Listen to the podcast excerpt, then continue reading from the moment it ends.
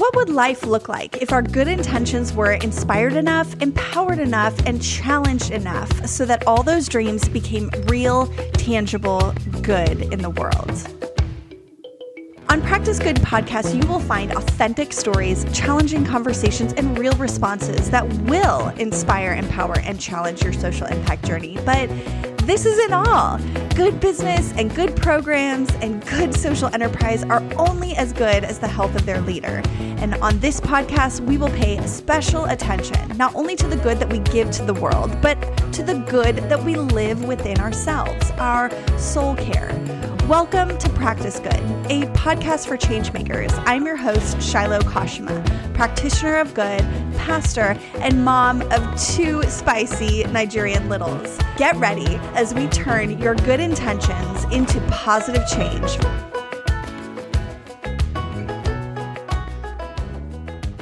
Hey, hey, hey, practice good. It is Shiloh here, and I am so incredibly excited to be back with you today. Last week was awesome. I hope you enjoyed it. I hope it inspired you in 2021 to get out there and create some incredible goals and take your year by storm. This is not the year to be waiting around and reacting. I know if you're anything like me, that was what the whole theme of 2020 was about waiting to see what was going to happen to us. And in 2021, we're not doing it. No, we're not. We are going out there and creating change. And that is why I am so excited to talk to you guys today about how to respond when angry. Now, before you get angry at me for even bringing it up, let's just start with my own experience. So, I have been in anger for probably four years now. I've literally watched it build. I have seen it eat me alive, and I've seen it literally paralyze me to where I was unfunctional and really not helpful to anyone. And in the midst of that, I have spent many times responding to people, whether in person or on social media, in ways that were very reactive and not necessarily helpful for the situation at all. So today is about real talk. It is about authenticity. It is about how do we live in the midst of these times, in the culture that we're in, with the situations we're in, and how do we take our advocacy, our platform, our leadership, and how do we still lead with love? Now, I know a lot of us out there are trying to make the world a better place. We are advocating for a better world, for equity and equality, for uh, people to stand up for the image of God in all people, diversity and inclusion. And I could not live for any better cause. All people were created by God and with his beauty in mind. And so I advocate for that. I stand for that, and I will always stand for that. But these times make it really difficult to know what to do and how to talk and how to communicate. You don't want to not say anything and be silent. You don't want to say something and hurt someone because you didn't know how to respond. You don't want to say too much and also hurt someone or offend someone. And then you don't want to get stuck and tongue tied and not really know what you're trying to say. You don't want to come off abrasive. You don't want your anger to spill out everywhere and then ruin a relationship. There are so many landmines right now. And so I wanted to just have a real conversation with you about what it looks like as advocates, change leaders, and dreamers of a better world to respond, whether in person, on social media, to people that don't necessarily have the same ideals, values, and morals you do. So let's really get started. Like I told you, my story is one about anger, where anger not only became my friend, but it began to swallow me alive. I got to this place where all I wanted to do was move to an island and eat coconuts and mangoes for the rest of my life. Protect me, myself, and I, and my family, of course. But this is the problem.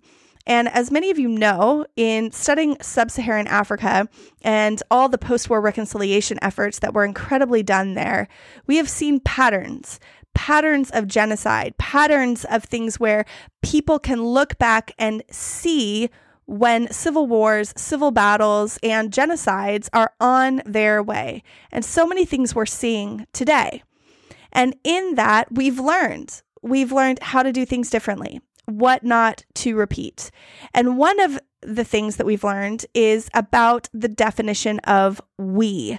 You guys have heard me talk about this before.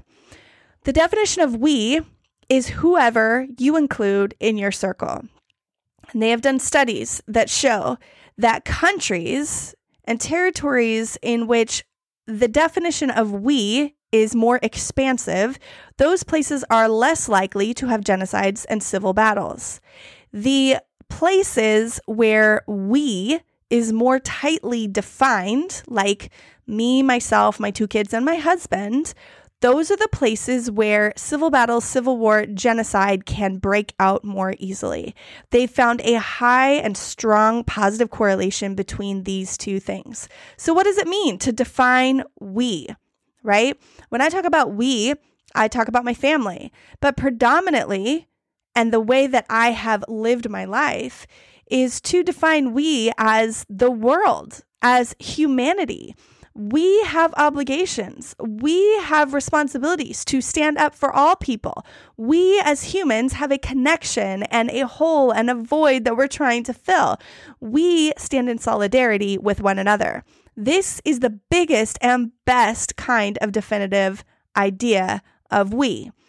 When more people have this idea and definition of we, it is less likely that genocides and civil wars and battles will break out. However, the more tension arises, the more anger, the more hatred in a land, and the more lies, and the more that fear is used as a tool to weaponize against people groups, the smaller the definition of we becomes. And we found this in places like Rwanda, Sierra Leone, Cambodia, even Germany, right? And we're finding this also in America now. Now, think to yourself in the past four years, how has my definition of we changed? Was it large at first? Was it all of humanity? Was it expansive and inclusive of all colors, backgrounds, languages, races, religions, socioeconomic statuses, and sexual orientations? And now, where is it? Who's your definition of we? Are you nervous when you go outside, when you walk across the crosswalk or down to the mall? if you're going there at all. I know for me, I got to a place where I became very scared. I walked my children across the street one day through a crosswalk and I saw a car coming. And naturally, without even cognitively thinking about it or knowing I was thinking about it, I became afraid. Is this car going to slow down or speed up? My children are biracial, and there was a fear inside of me that there are people in the world and in America who don't like them. And because of that, I had this insatiable fear inside of me that my world was no longer safe or had it ever been. And my definition of we became smaller. People that I loved, people that were in my wedding, people that I thought had loved me and my family, I became very cynical towards. I cut people out. I allowed fear to not only come in for a moment or a season, but to make its home inside of me. And eventually it diminished my definition of we down to just me, my kids, and my husband. And when that happened, I realized that something was severely wrong. That the purpose and place of anger was to create positive change, not to linger and stay so long that it paralyzed me, that it burnt me out, that it caused me to bring resistance to every conversation, every new relationship, every opportunity. I remember a while ago, we had a visitor in our church, and it was a gentleman that walked in, a white gentleman with a cowboy hat. And in my church, where we are very diverse, I know on a couple of hands all of the white people that are there. And knowing their stories, I know that every single one are intentionally there for a purpose. There is a reason that they feel called there. Usually, a white person or white family does not come into our church and simply stay because they like it. I've been here for almost eight years, and I am very well aware that a church with a black pastor and a diverse congregation and staff are often going to be filled with diverse congregations. It's very rare that you see a church under a black pastor that is also filled with many white people. And I'm still trying to come to the bottom of why that is, but it simply is.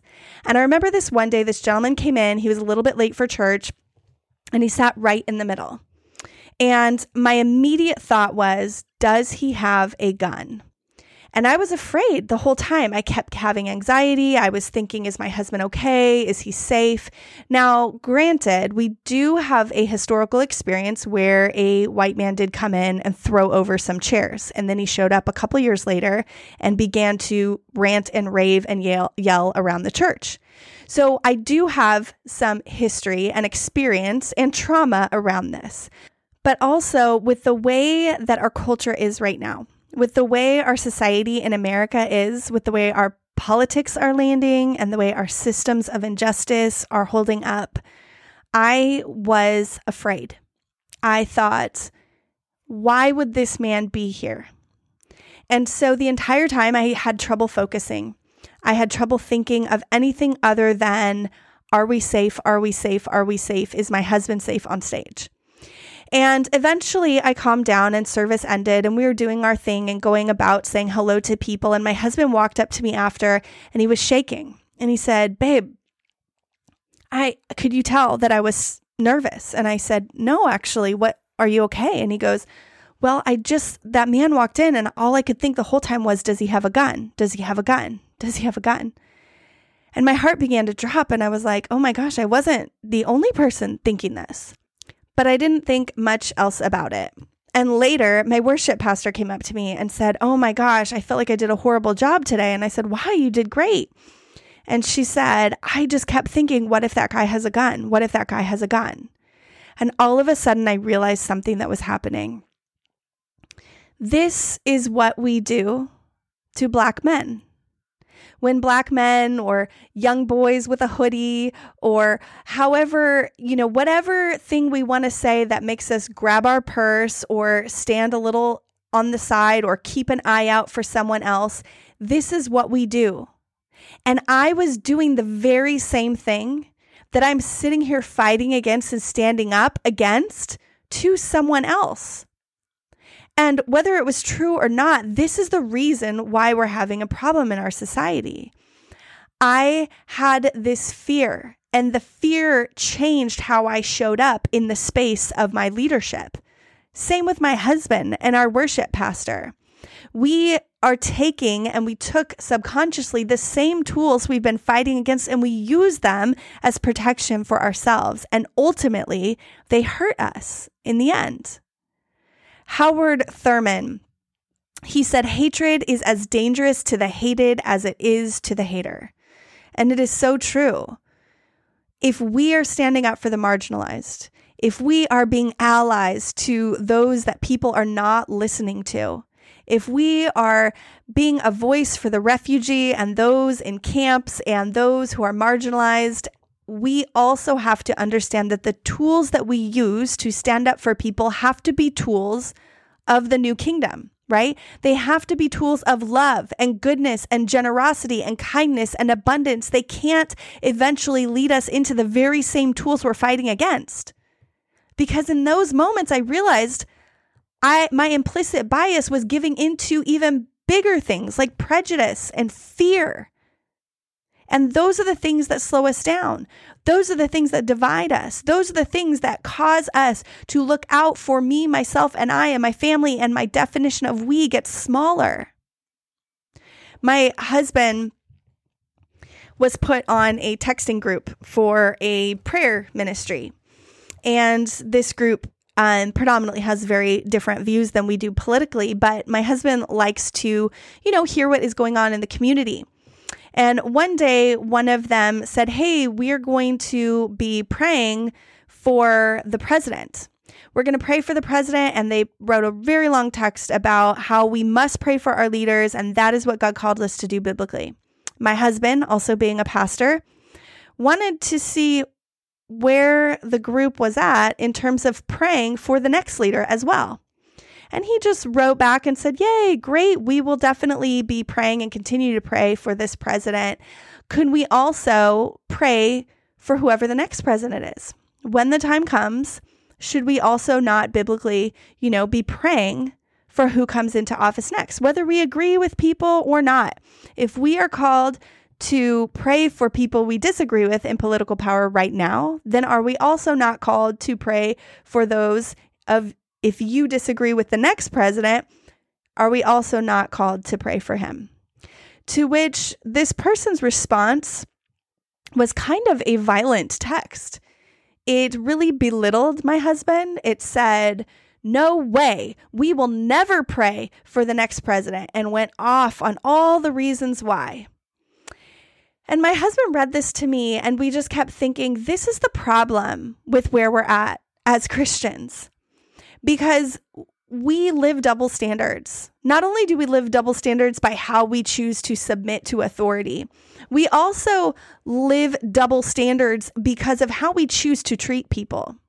This other person in the community, a leader of a ministry, chose to belittle, shut down, and tear my husband apart on text message and also rant and rave about how Christians are not to pray for the next leadership.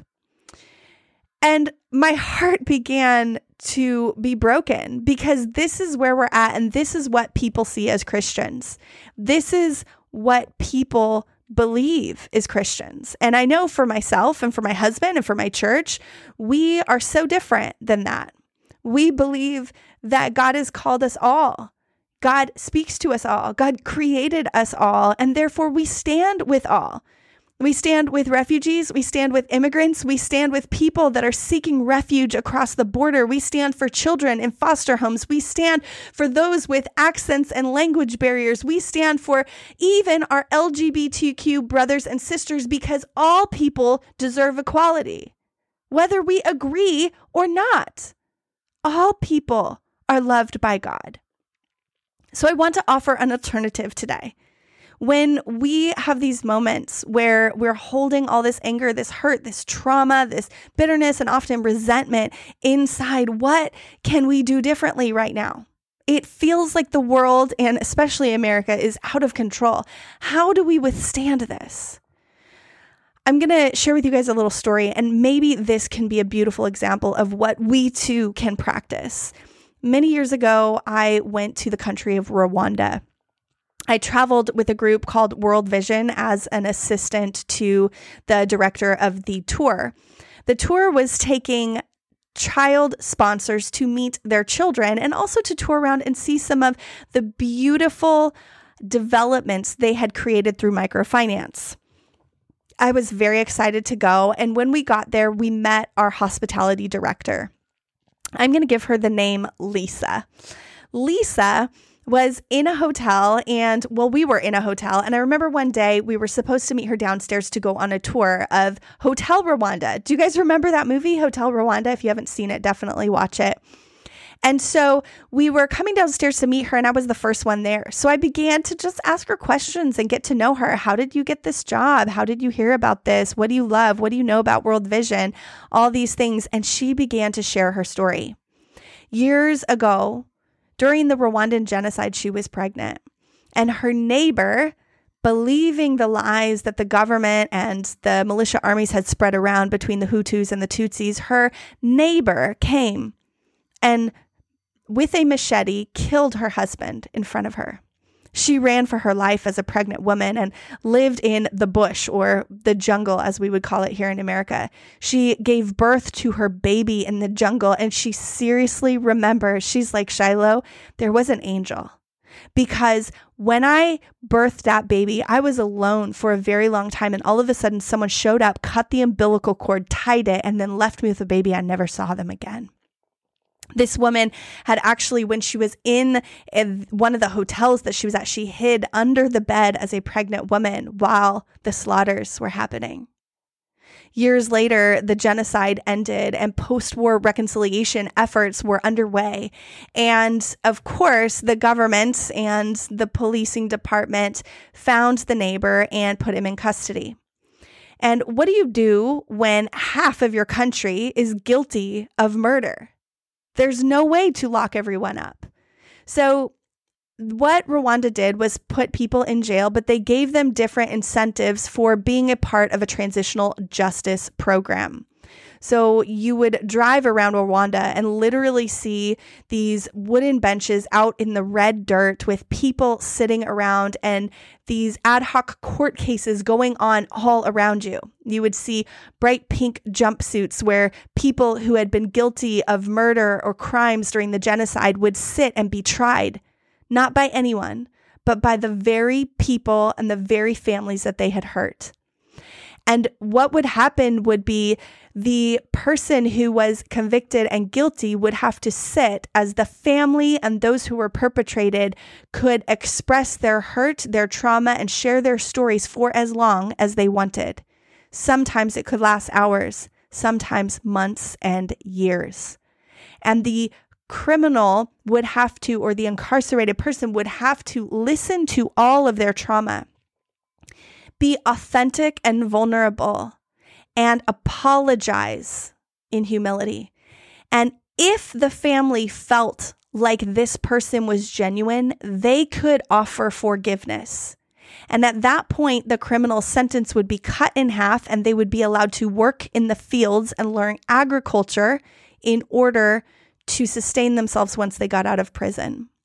This was the post war reconciliation efforts in Rwanda with the Truth and Justice Commission. And this was beautiful. This woman, Lisa, told me all about how she went through this entire process. And when her husband's murder was released, she built a house for him next door to her. And then she paid for him to go to trade school. I literally looked at her in that hotel room and I said, How do you do that? How do you sleep at night knowing this man who murdered your husband was is right next door to you? He could come in at any moment. He could hurt you. How do you trust him? How do you live like that? And I will never forget what she said to me. She looked at me and she said, Shiloh, we have no other choice. It is forgiveness or death. Forgiveness is our only way of living. And I said, but yeah, you don't have to pay for him to go to trade school or build a house next to you. I can understand, like, you know, forgiving him, but then, you know, setting up healthy boundaries. And she said to me, Shiloh, this man was a victim just as much as we were. He was preyed upon by lies and fear. They took fear and they told him that if he didn't attack us, we would attack him first. He was brainwashed and delusional. He had no money and he he gave in to the promises they gave him of comfort and protection and food and money and he believed it. He is a victim too. And I literally sat there and I had never heard of this kind of forgiveness. This is the alternative, the only alternative I can think of for America right now. The only thing shocking in this world at this point is love and forgiveness. That is the only thing that will withstand this. Our anger is good for positive change, but anger that we begin to live with and allow live in us will paralyze us and cause us to resist everyone and everything until we resist ourselves. We cannot live like this anymore. If you are like me, and you have become angry at Christians. You've become hurt by the church. You have had church wounds and so many kinds of wounds. I want to offer you this perspective. One of my mentors, he was an outreach pastor at a very large church. He would do street ministry and love people back to life. And then when these people would start coming to church, they would come into a very large church, 6,000 people, and they wouldn't know kind of the unspoken protocol to take off your hat or, you know, button up your shirt or, you know, look the little bit a little bit better so you could come in presentable. And you could literally see all the people he had loved on in the streets coming in, and the ushers at the door looking at them like, I don't want to shake their hand. They're a little dirty. Not offering them the front row seat because, oh, that might look bad on camera. Asking them to take off their hat when the reality is just the fact that they're in these doors is so beautiful. And he began to get angry He was angry at the church. He was angry at Christians. He was angry at every single person in the pews. And then his mentor said to him, Why are you so angry? And he said, because if people really acted like Jesus, if they really knew the love of Jesus, they would treat these people with dignity and respect and love. And the mentor said, By your very definition, you are saying that the people in these pews, the people in your churches, the ushers at your door, do not really know Jesus. And if that is the case, then can you not find the compassion that you have for everybody on the streets and find that same compassion for the people in the pews? And he said that was the first time where all my resentment, all my resistance went away.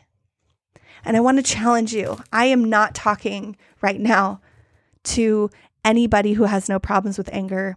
I am not talking to you if you don't feel any trauma. I am not talking to you if you feel colorblind. I am not talking to you if you feel like there's no discrimination. Today, I'm talking to all of us who have stood in the gap, who've stood as allies, who have said that we stand in solidarity with everyone because we are all the image of God. And we have found ourselves in places and spaces that are so dark and so angry that sometimes we don't know if we can get out. Today, my husband read this really great scripture from the Bible at church. It's Colossians 4 5 through 6. It says, Be wise in the ways you act towards outsiders, make the most of every opportunity. Let your conversation always be full of grace, seasoned with salt, so that you may know how to answer everyone. I just want to take that first verse be wise in the way that you act towards outsiders.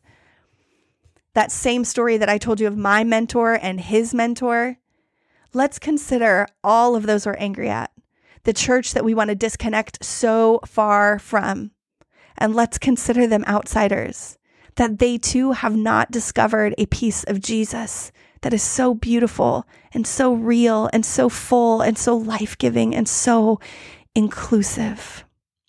Right? And then the second piece of that verse let your conversations always be full of grace, seasoned with salt, so that you may know how to answer everyone. And I hear that over and over in my head because all of a sudden I get this image of a plate full of salt. My three year old son loves to pour spices on everything, but he will pour an entire plate of salt and then he'll lick it and he will be disgusted. Because salt is not good in big portions.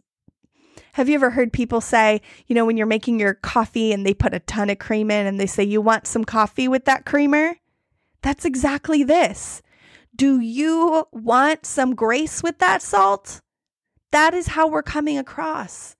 And we cannot enroll people in a new world if we're heaping salt on their wounds because we all know what salt feels like on wounds, right? You get a cut in your mouth, your mom says, wash it out with salt water, and it burns because salt hurts in large quantities.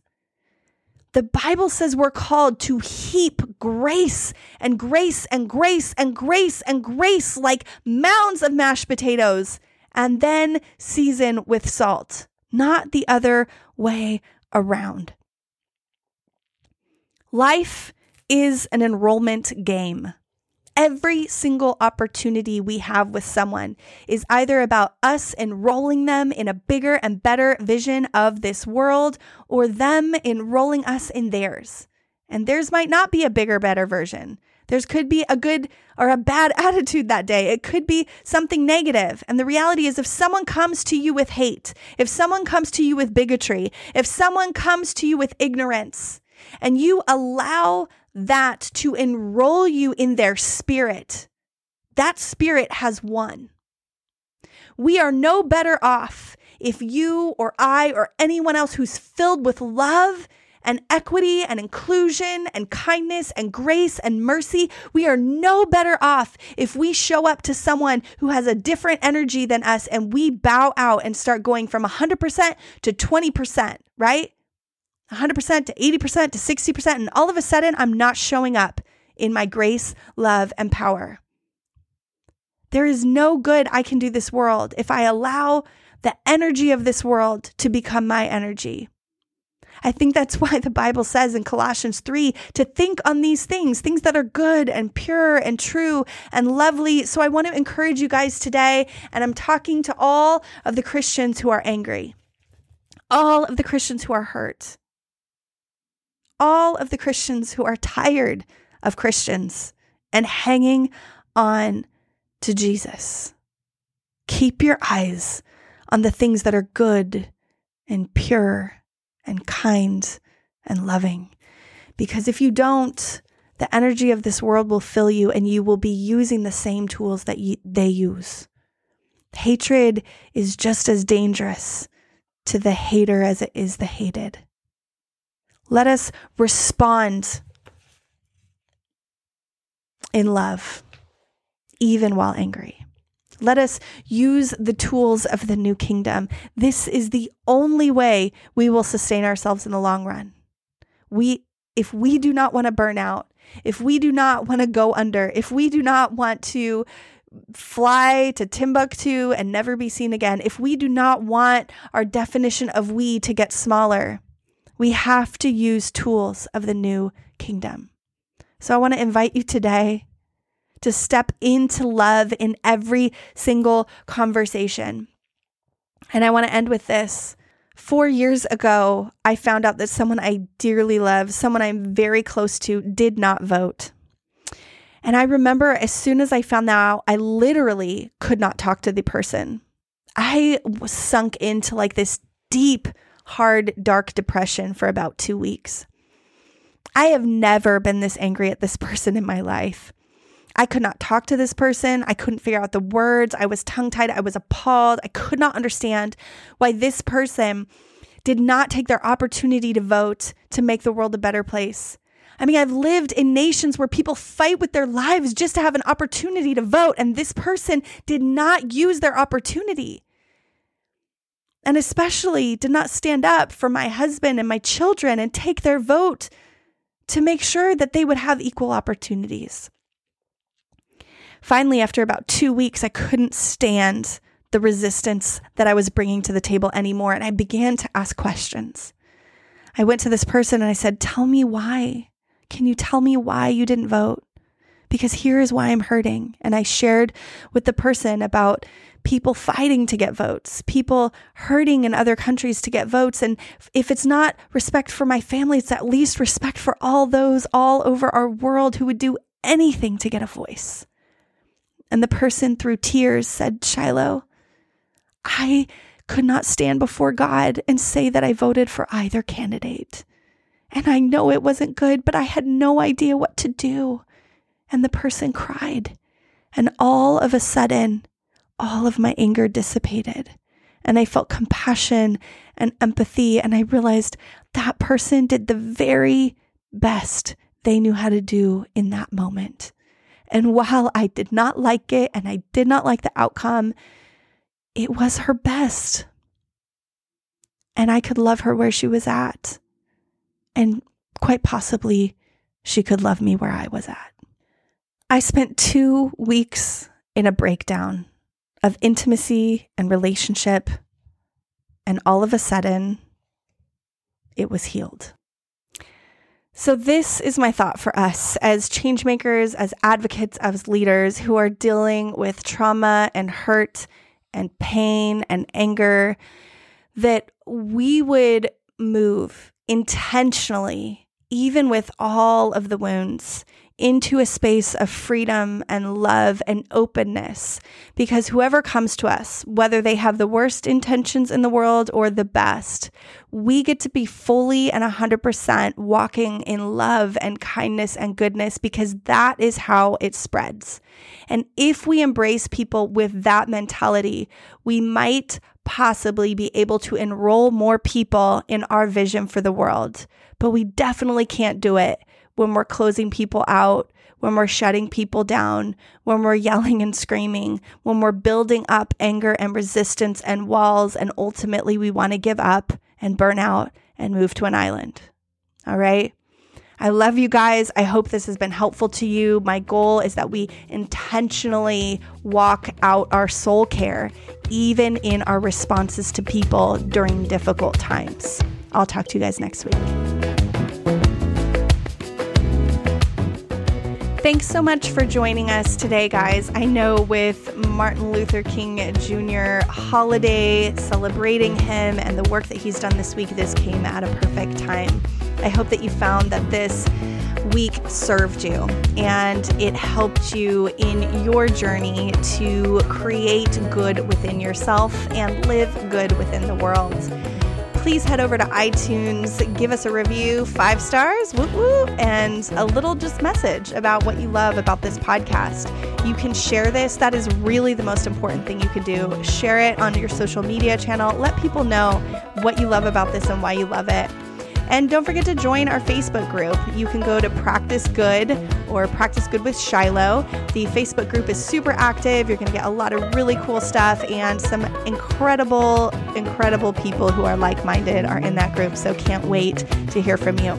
If you would like to get a free gift from me, it's called the Ultimate Changemaker Resource List. Go to practicegoodwithshiloh.com. That's www.practicegoodwithshiloh.com. You can get that free gift right there, and I hope that serves you. It's got all my favorite resources when it comes to creating positive change, social enterprise, social entrepreneurship, nonprofit management, and any kind of leadership where you are bringing positive good into the world. So head over, get that, and I I love you. Cannot wait to see you guys back next week.